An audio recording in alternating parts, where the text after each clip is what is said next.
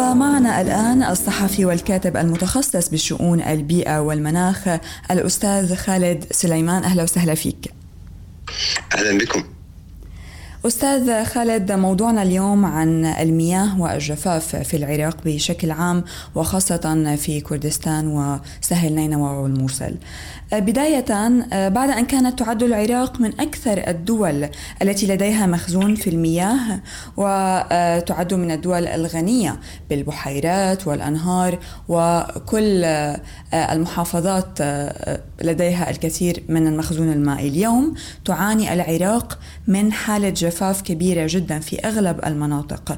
ما هو الوضع الحالي للمياه في العراق؟ آه، شكرا جزيلا على اتاحه آه، إتاحة هذه الفرصة. اولا آه، نعم معك حق تماما. العراق كان يعد من البلدان التي تتميز بنظام طبيعي غني وبنظام بيئي غني. وكانت هناك بحيرات وطبعا هو أساسا البلد آه، وادي الرافدين يعني معروف بلاد ما بين النهرين ولكن طبعا آه، هناك أسباب كثيرة أدت إلى آه، الواقع المائي الحالي وهو واقع متأزم صراحة لماذا؟ لأن اولا لنبدأ بالنقطه الرئيسية هي قلة الهطول المطري في السنوات في العقود الأخيرة وذلك جراء التغيرات المناخية.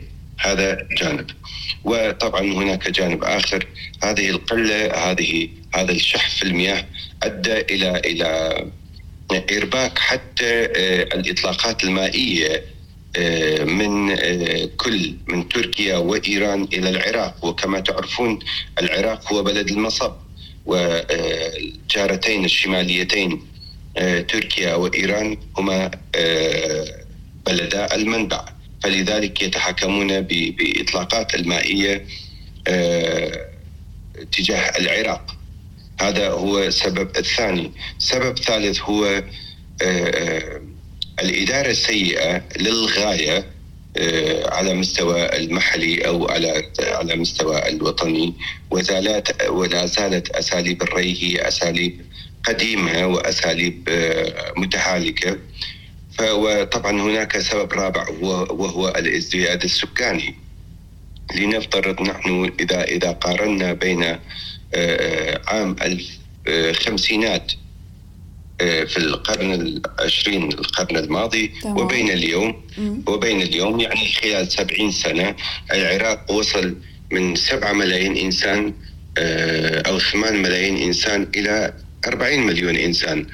وهناك معلومات من وزارة التخطيط العراقية تشير إلى أن العراق سيلامس 80 مليون بحلول عام 2050 فكل هذه العوامل أدت إلى شح المياه اللي نشوفه الآن وهو بصراحة شح خطير وقد يؤدي إلى إجراءات داخلية وقد يؤدي إلى آه، زعزعة السلام الهش الموجود.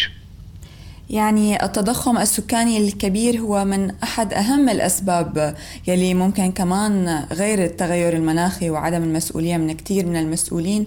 لكن أيضا آه، بجوز لازم نحن كشعب نكون عندنا وعي كافي لنحاول نسيطر على الأسباب في هذا الشيء صحيح؟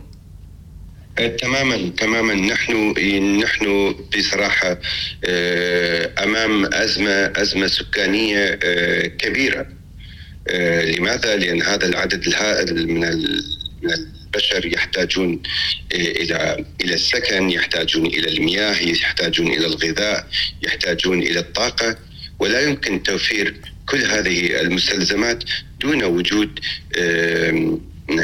نظام بيئي دون وجود آه، المياه دون وجود التربة الصالحة للزراعة دون وجود هواء نقي يجب أنا أنا بتصوري يجب نحن كبشر أن نحاكي الحيوانات. يعني هناك أنواع من الحيوانات مثلا عندما آه، آه، تتعرض إلى حيوانات البرية أقصد عندما تتعرض إلى الأزمة الغذائية فتمتنع عن الإنجاب. آه، فنحن يجب أن أن البشر لا أقول عدم الإنجاب ولكن الصحة الإنجابية اليوم غالبيه برامج الأمم المتحدة والمؤسسات العاملة في مجال تغير المناخ ومواجهة آثار تغير المناخ تتحدث عن أهمية الصحة الإنجابية.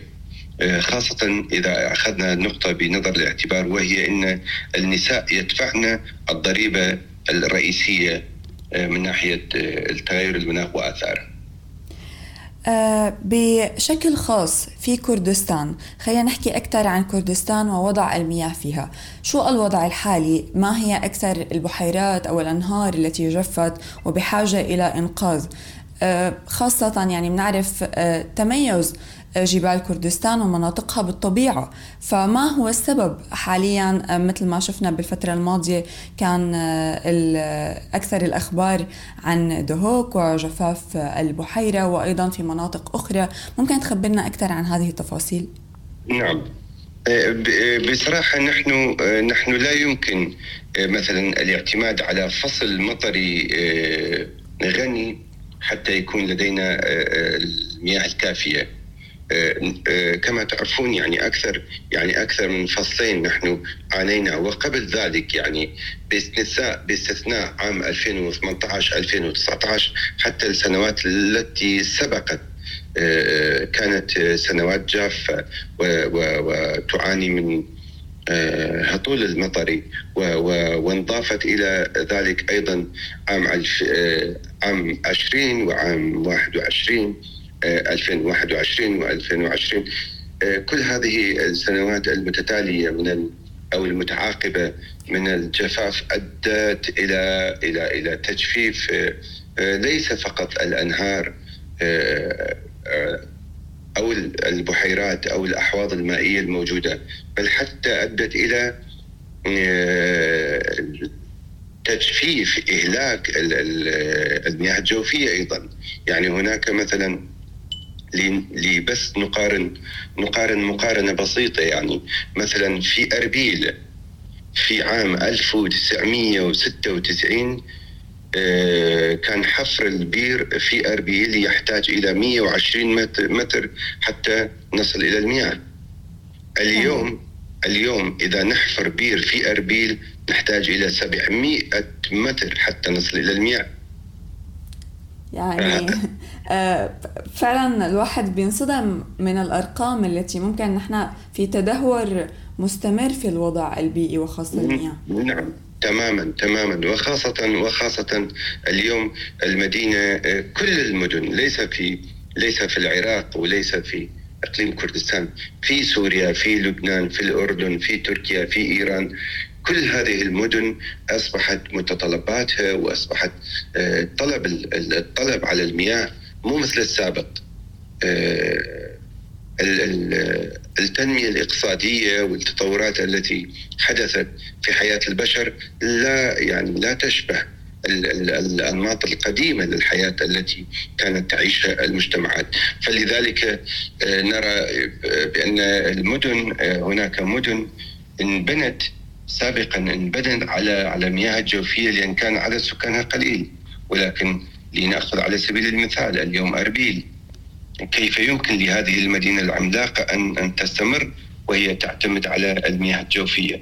طبعا هذا على سبيل المثال فقط.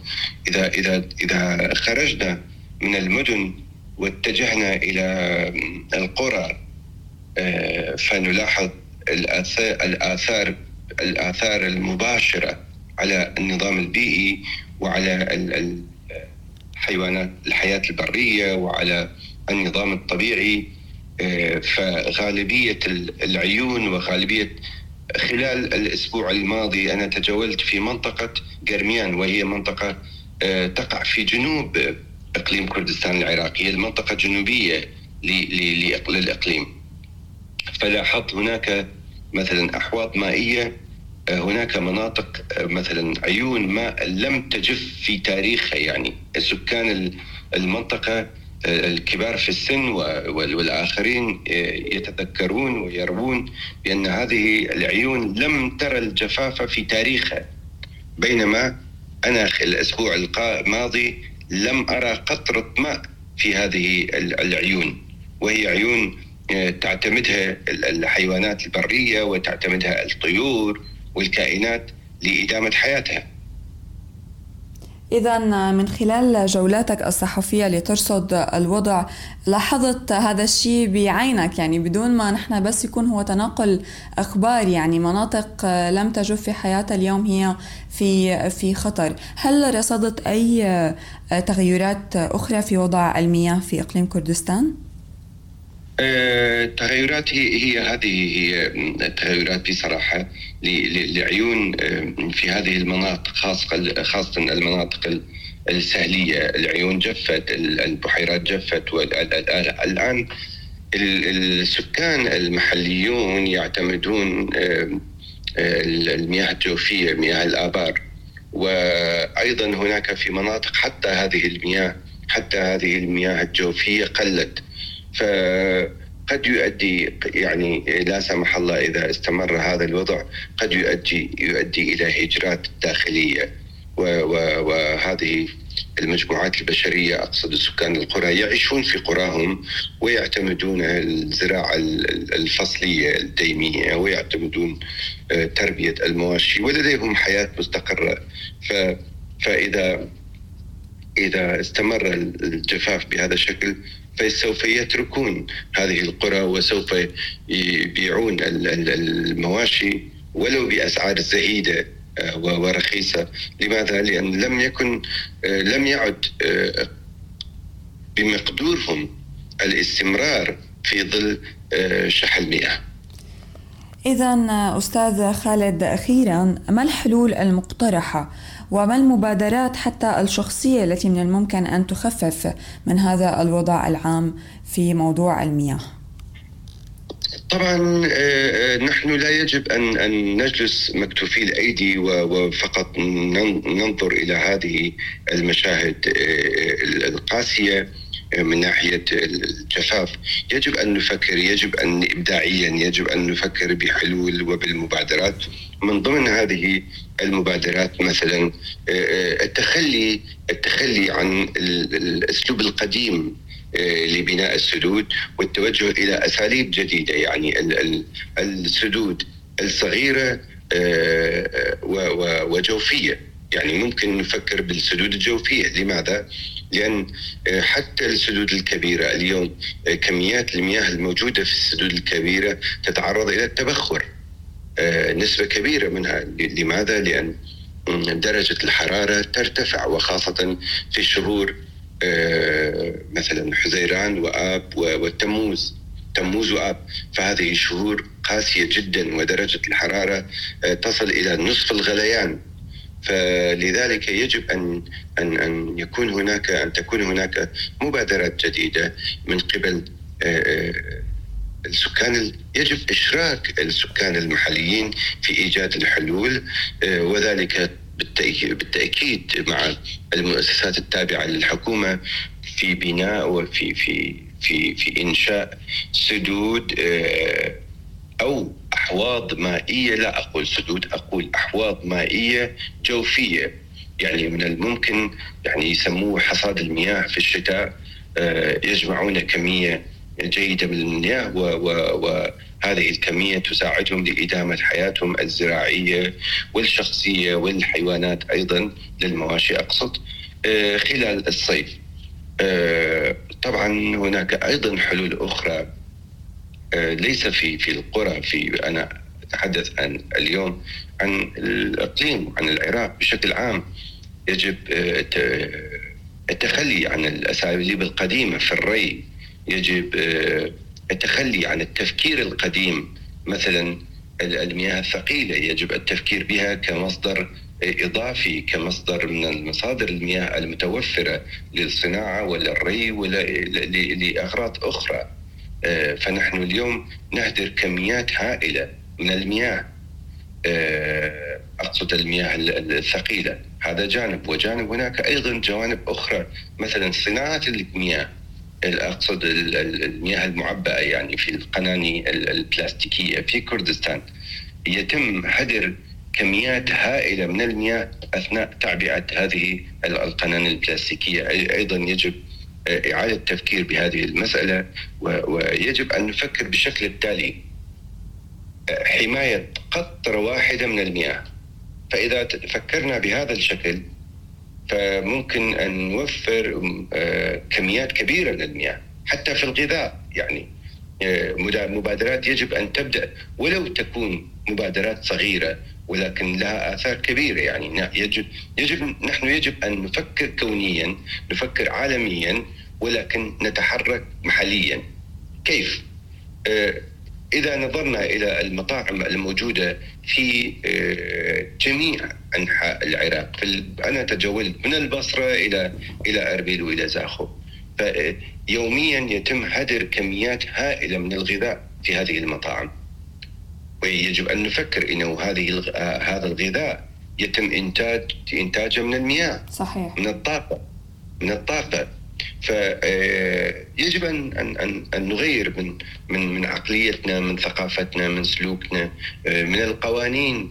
آه، يجب أن نغير مناهج التعليم.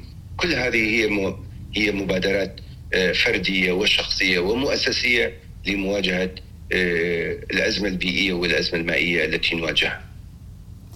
الصحفي والكاتب المتخصص بشؤون البيئة والمناخ خالد سليمان شكرا جزيلا لك. شكرا لك شكرا لك